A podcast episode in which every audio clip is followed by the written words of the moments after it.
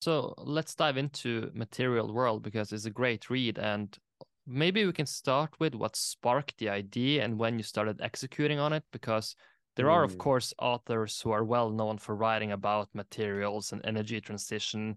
Maybe some professors are most noticeable. Um, so I think you kind of find a unique angle. And I think that's also necessary in order to embark on writing a book because it's a long journey, as you said, right? So uh, totally. And I mean, I like I I would never go into any of these fields pretending that I'm an expert in them because I'm not. You know, I'm I'm just I'm a journalist. I'm a hack. I'm I'm I'm maybe maybe most flatteringly, I'm a storyteller and a communicator. Um, and so the, where this started, and yeah, we can talk about there are some fantastic, amazing minds in the worlds of material science, but also kind of looking at energy, who who who I cite a lot of in, in, in the book. But for me, as as as a kind of norm, normal person, I was struck when I I went to a mine. Um, it was a gold mine uh, a few years ago in Nevada, and I actually was going for a totally different reason. I was going to cover some story about statistics. So it was I was looking for something to illustrate um, what happens with the flows of gold around the world. And I found myself standing on the, the edge of this open pit uh, mine in Nevada and just being completely bowled away by the scale of it.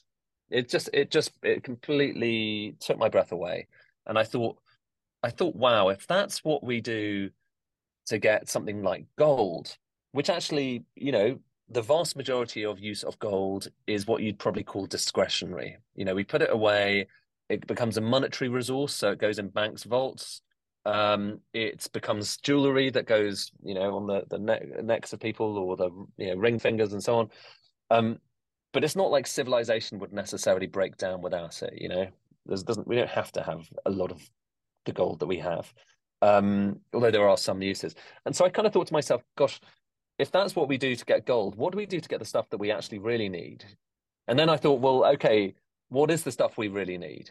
So we could probably survive without gold, or you know, for most of the most of uh, the uses of gold.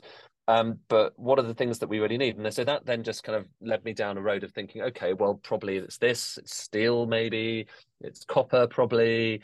And then I I guess I kind of went through the processes of thinking about what we actually needed to to to make the world that we all kind of depend on. And there was no the funny thing was, you know, a few other people have kind of looked at this, but it's not like there is a list anywhere. You know, these are the most important things out there. There's no and there's no way of this is part of part of what I why I think it's kind of intriguing. If you look at GDP, if you look at the breakdown of gross domestic product, it's not like that has any relation to the stuff that we need to survive as a civilization. You know, the vast majority of GDP, the vast majority of of of, of market capitalization in, in in in many stock markets around the world are companies that probably, dare I say, we could kind of survive without. You know, like I think we can survive without a lot of social media. You know, it's an important part of the communication process, but it's not like humanity would cease to exist maybe we'd be you know slightly more better adjusted without it dare i say.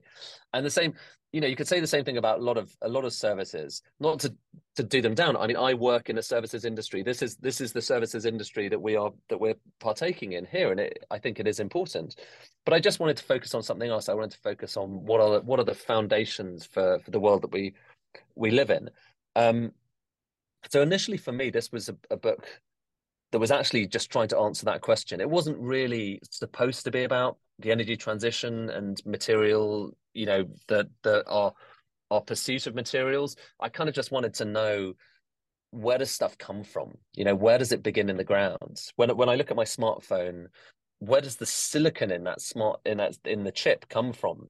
And the weird thing was that I found I spoke to a lot of people about this kind of thing, and it's it's it's weirdly difficult to get answers to these things partly because people don't really spend all that much time thinking about where the supply chain that they're part of actually begins. You know i i don't think as as a book someone who's written books i don't spend much time thinking about where the paper comes from.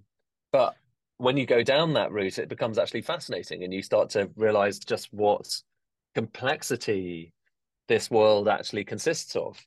Um, and so the book began as trying to kind of think about those things, going to to the fundamental beginning of all of the the different parts of our world. It's not in any way exhaustive, of course, and so I I, I had to choose a certain number of materials. In fact, I, originally started with seven, but it was just becoming too big and unwieldy. So I've got six in the end, and they are sand, salt, um, iron, copper, oil, um, and lithium. And the idea is that between those six materials, you can tell a lot of the, you know, some of the story at least, a lot of the important story of the human human progress essentially um, of the the energy transitions we've been through of um, how we've all got kind of better off uh, of how we've been able to feed ourselves of how uh, technology has developed and how we have made the world dirtier and may make the world cleaner. And it it turns out that looking through those prisms, you know, it's it is definitely not the only way to look at the world, but it is a fascinating way to look at the world because you kind of you you start to get more of an understanding of how it fits together in a way that conventional economics and a lot of the stuff that we talk about every day doesn't really kind of answer any of those uh, any of those questions. So um yeah it was a bit of a journey for me and it ended up with yeah with this book that i guess like i've been i've been waiting it'd been a while since my last book and i've been waiting for the right the right idea about which to write a book. A lot of people a lot of journalists and there's nothing wrong with this at all kind of take what they're doing on a day-to-day basis and turn that into you know a book. So you can kind of if if you're really if you're really kind of uh, clever you can look at a lot of these books and you can see that that's that's a patchwork of, of of something that someone has been covering over the course of years that then turned into an elegant book. And that's that's a great way of doing things and it's very efficient. This was really inefficient because i was looking at stuff that i had never covered before in my life. Uh, i had no idea. You know i'm i'm not a physicist. I'm not an engineer. I'm not a material scientist. Um, i'm not an environmental you know economist either.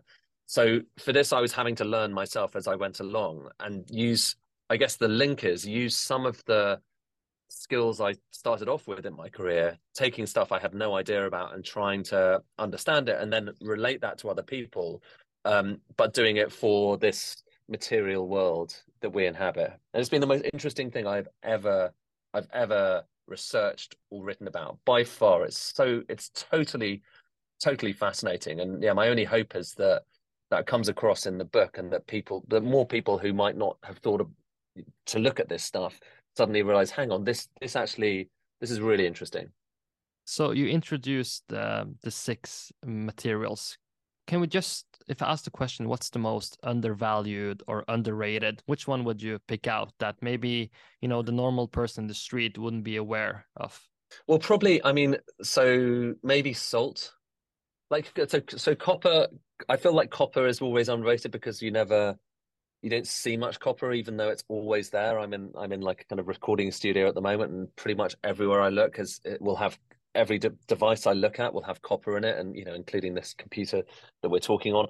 But you don't see it and so people people i don't think think about it that much. Um and also copper's great because it's like the first thing we ever mined uh, in great quantities, and it's also now the key to to, to electrification in the future, the key to, to net zero. Um, but I think salt, uh, salt, I love because even people who think they know about this stuff don't pay pay much attention to salt. Salt is, you know, for a lot of people, it's just a condiment. Um, it's kind of might be interesting historically, and there's some great history stories about salt because the story, the history of salt tells you a lot about about humanity. You know, salt used to be very, very expensive to to to, to make, to evaporate away, and uh, and to, to to to refine. And as a result, salt was often used as a kind of as a tool of power. It was used as a currency. It was used as a form of money. Um, it was given as a ration to, to Roman soldiers. That's where the word salary comes from. They were given salt uh, as part of their as part of their kind of remuneration. Um, and it was also something that was one of the first things to be taxed. So, so governments would tax and monopolize salt supply uh, in order to wield power. It was all about power, salt and power. But yeah, what what is so fascinating about it today is that the majority of salt that we get out of the ground even now it's not used for for going on your kitchen table, or indeed for for going on the the roads to to to de-ice the roads. It's used in chemicals. Um, we get, I think, more than half of the salt that we produce, for instance, in this country, and we still people don't realize that we still mine a lot of salt in the UK. Um, a lot of the vast majority of that goes into the chemicals supply chain and it gets turned into things like chlorine. So without salt, we don't have drinking water. Uh, and I went to one of the most fascinating places I went to is where we turn salty water coming out of the ground into chlorine, which then purifies the drinking water for 98% of the country. The guy there said, if this place goes down, then within seven days we are rationing drinking water. And it comes from salt. Um, and so and there's you know for instance there's there's chemicals like soda ash and caustic soda which again people within the trade have obviously heard of. They're the building blocks of a lot of chemistry. Uh, but outside most people don't don't spend any much time thinking about that. Maybe they think about baking soda. But without soda ash you know you don't have glass. You don't have a load of chemicals that we need today. Without caustic soda it's just hard to know where to begin. You know, you, you don't have paper without caustic soda because caustic soda is used to to turn kind of you know the wood into a kind of pulpy thing that you can then uh, make into paper.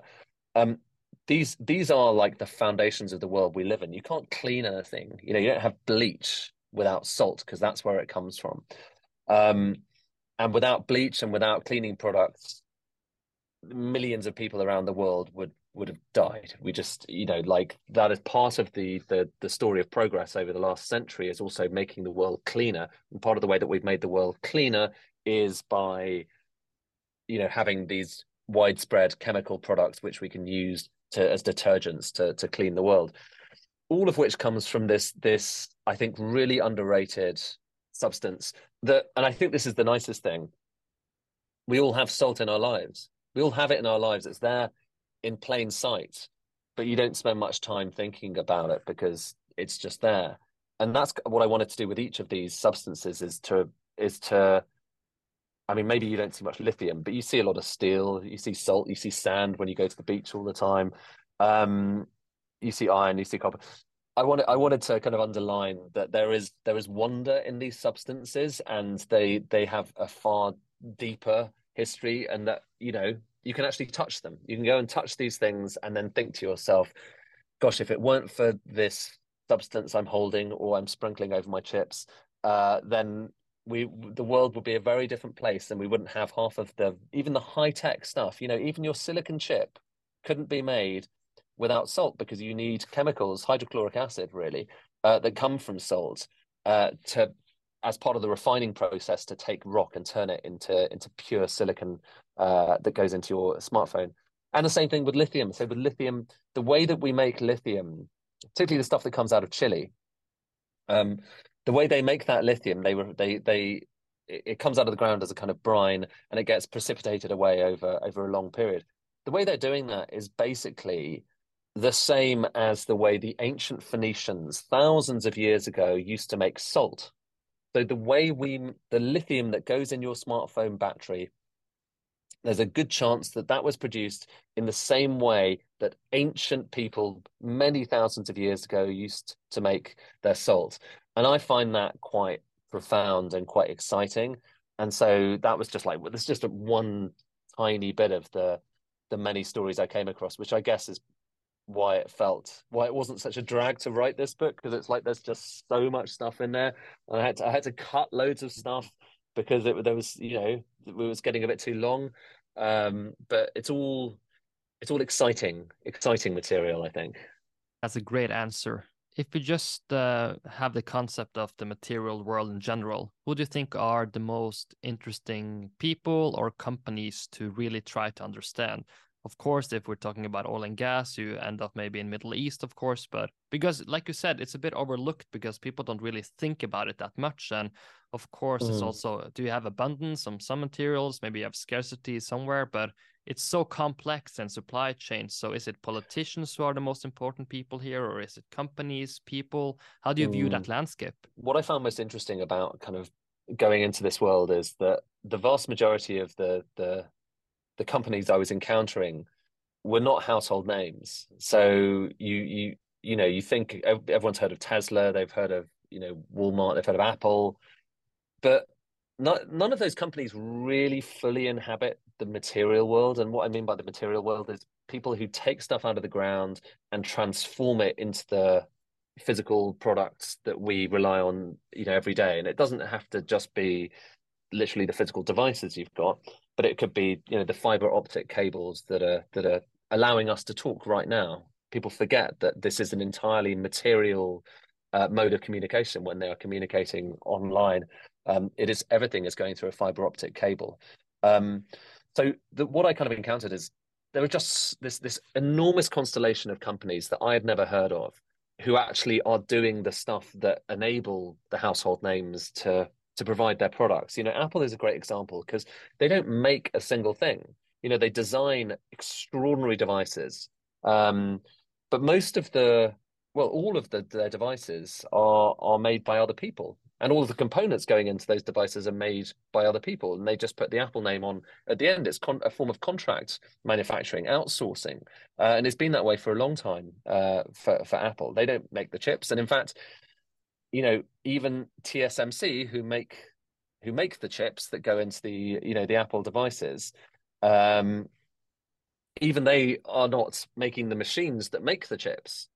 And even the the people who are making the machines so like take asml so you've got the silicon chip which is the, the the the incredible transistor density is thanks in part to something called photolithography this process of bouncing light this extreme ultraviolet light which doesn't exist in the you know in the real world we inhabit.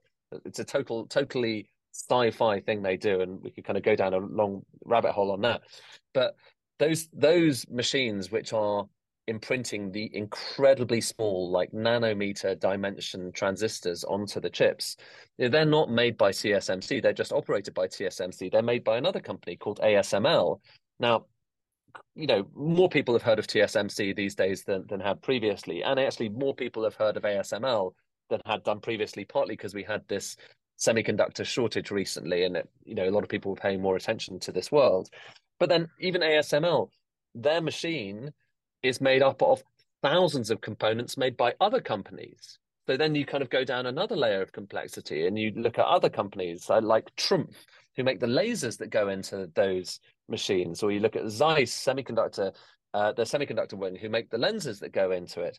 And again, the the further you dive into this world, the more you encounter. Hang on, there are all these other companies who are the world's expert in you know X or Y and the chemicals, for instance, a particular chemical that goes into that semiconductor foundry, and you realize that the companies that we've heard of are just sitting on top of this enormous um, sea of other companies who are kind of doing a lot of the real work, you know, and and that to me is is is amazing and inspiring. Um, and that's before you even get to the fact that there is much more complexity further down that supply chain than you'd ever care to imagine. You know, when we in the in the press talk about semiconductors, for the most part, people are just talking about what's happening in those chip foundries in Taiwan, where the, the, the transistors are getting kind of etched onto the onto the silicon wafer. No one talks about where the silicon wafer comes from, but that's a whole other world of complexity and excitement and interest in and of itself. And when I started off writing this book, one of the things I wanted to do, like I say, was to I wanted to understand where things actually began. So I didn't want to, you know, have it just explain to me that silicon chip, well, it just starts at a foundry. It doesn't start at a foundry. Where does the silicon start? Where does the where does the silicon come out of the ground? And the people I spoke to within the semiconductor world, so the people who are making those chips, they didn't know they didn't know where the silicon itself would come out of the ground. They'd never really thought thought about it because it's so distant to them. All they do is they they order up a silicon wafer, a pure silicon wafer, and it arrives at the, with them. Well, to, in order to create that silicon wafer, you need to go through process after process to take something that you mine out of the ground and turn it into something incredibly pure. It's an even more amazing journey than the one that goes on to make the the chips themselves uh, is making that silicon, and that was a, something that had never I'd never kind of you know read about in in in a, in a book before, and I thought, well, this is this is one of the most extraordinary journeys in the world, and lo- all all along that journey, you're you're you're encountering companies you've never heard of, you know, and there are some of them mentioned in the book. Um, and I talked to actually Elkem was one of the the companies I talked to who kind of do a lot of mining of of uh, uh, of quartzite, which actually for them typically more goes into silicones and stuff. But I, I found that was a world that was to me very unfamiliar and peopled by people who who are really expert in their field, who are not very publicity hungry. So a lot of these companies don't have a big, you know, they don't talk about themselves all that much because they just do what they want to do. And also because for some of them, you know, they're working in the world of manufacturing and energy intensive industry, and they're quite carbon intensive. And they know that it's it's not very popular to to be a carbon emitter, even if you're emitting that carbon to do something which might help the energy transition further down the line. And this comes back to this other issue that we discussed when it comes to, to, to COVID. It's very difficult, you know, these days within within kind of mainstream press. Things things are not necessarily covered in a way that is super rational a lot of the time. You know, it's it's it's about denial or catastrophism. You know, there's there's it's the end of the world, or you know, why are we panicking? Nothing's going wrong at all here. And the people, most of the people in this material world in these companies, you know, then they're not focused on that drama. They're just trying to kind of do their job, and a lot of a lot of the time, that job is taking us to a slightly better place. Um, but they're so I think they feel like every time they engage with the media, then they get caught up in that drama.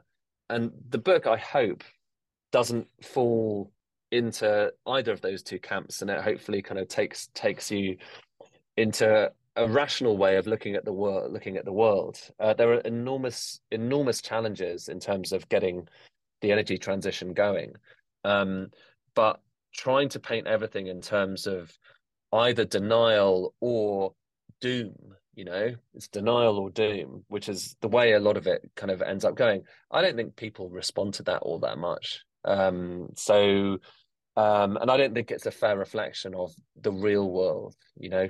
So hopefully that book hopefully the book kind of you know answers that a little bit you just touched upon you know the net zero ambitions energy transition given all the research you've done right now what do you think the roadmap looks like, especially in renewables? I find it interesting to see at China just because they're doing things at a very big scale and they're also very pragmatic energy security. There's so many topics, you know, involved in this, but how do you mm. feel about the roadmap and where do you look to try to see what's the best or what is, you know, how do we think the future will look? Because it's going to be a very difficult task, that's for sure that's the point. I think it's I think it's going to be it's very very challenging, and it's challenging because we are. I think first of all because we are moving down the the thermodynamic ladder. So we're going from a situation. If you look back at previous energy transitions, each time we were going from a fuel that was slightly less energy dense to one that was more energy dense or more convenient. So from wood to coal, from coal to oil, from oil to gas, we're moving kind of up this ladder where things are getting more efficient each time and we're getting better turbines and we're able to eke more power uh, and more energy out of those out of those inputs whereas and obviously along the way that the we didn't realize at the very start of this but then we kind of gradually realized it we were also emitting carbon but it's also worth just remembering that at each of those stages what looked it didn't look like it was an environmental catastrophe at the time. In fact, it looked like the new technology was going to save the world. And I think a really important thing to remember about this so, coal is obviously not a great fuel. It's not very popular right now for understandable reasons. It's very carbon in- intensive. Um, and it's very dirty in other ways as well. However, when we first started using coal in this country, in the UK, um, in the kind of you know 17th, 18th centuries, it was seen as the solution to an ecological catastrophe, which was that we were running out of trees. We were using up, we were basically deforesting this country in order to to fill the furnaces to make not just steel, but partly steel and well, iron mostly, um, iron, but also glass, uh, beer, all of these things. Um, were consuming an enormous amount of wood to the extent that people were getting panicked about us running out of wood. We were literally cutting down our entire our entire kind of forests. Um, coal came along and coal basically solved that. It solved that, you know, almost overnight. So that, you know the forests could eventually start to kind of rebuild in this country. Of course, it brought with it terrible catastrophe uh, in the long run when it comes to, to carbon emissions, but it solved an economic ecological catastrophe at the time. When oil came along, you know, people were worried about the extinction of sperm whales because people were were were fishing sperm whales to get the the oil uh, from those sperm whales to use for for for lighting for lanterns. So so oil when it came along averted another ecological catastrophe. People were worried that the streets in in in New York and London were getting so filled with horse manure that uh, that they thought the entire cities would be swamped by them. Well, then the car came along and it solved that catastrophe. So each step along the way, what seemed in hindsight like a terrible thing actually turned at the time seemed like it was really solving all of our problems and going up this this um, this ladder of thermodynamic kind of efficiency. Well, with with net zero, we are going down that ladder, and we're going down that ladder, and also at the same time having to try to reimagine a whole suite of different industrial um, processes which underlie the world that we that we live in today. And I think that's what is is is partly challenging about this. When you when you look back at history, when you look at the Industrial Revolution, and you'll see this in the book, you realize that this wasn't just a revolution of working ha- out how to make steel better, you know, although that was part of it. And if you if you look at the um, the the story, the kind of cliched story of the Industrial Revolution, it's all about steel and how we made made steel with coal and coking coal and about textiles and things like that.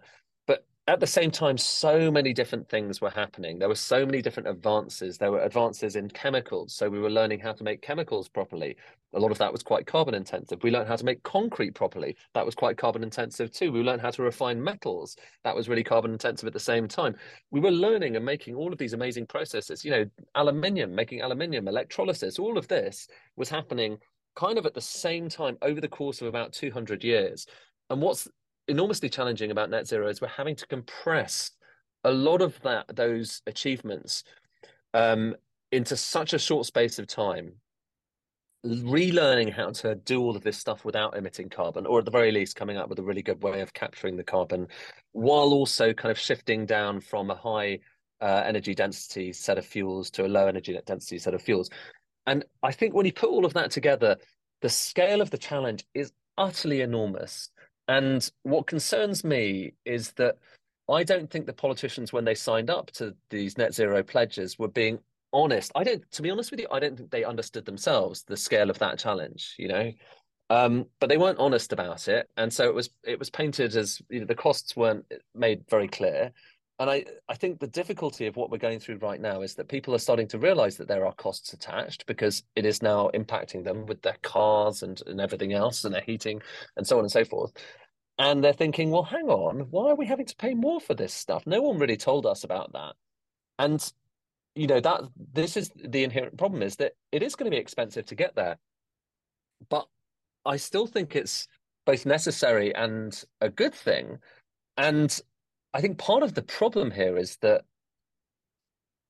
there's opportunities. There's massive opportunities. And what I've just described about us needing to reimagine the entire industrial revolution in a carbon neutral way, that is one of the biggest industrial opportunities that the world has ever had. It's one of the biggest challenges we've ever had, but one of the biggest opportunities because you need to think about everything. You need to think about a way of making silicon metal, so metallurgical silicon, first stage in making those silicon chips, right now there is no way of doing it without using coking coal in the furnaces which by the way is an interesting thing to reflect on.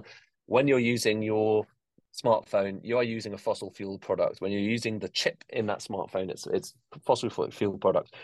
But right now there's no way of doing that without carbon emissions without using coking coal. But people are working on that and there are exciting things going on. So we are living through one of the most exciting periods because uh, one an enormous industrial challenge has been set to the world and people are coming up with smart ways of, of meeting that challenge.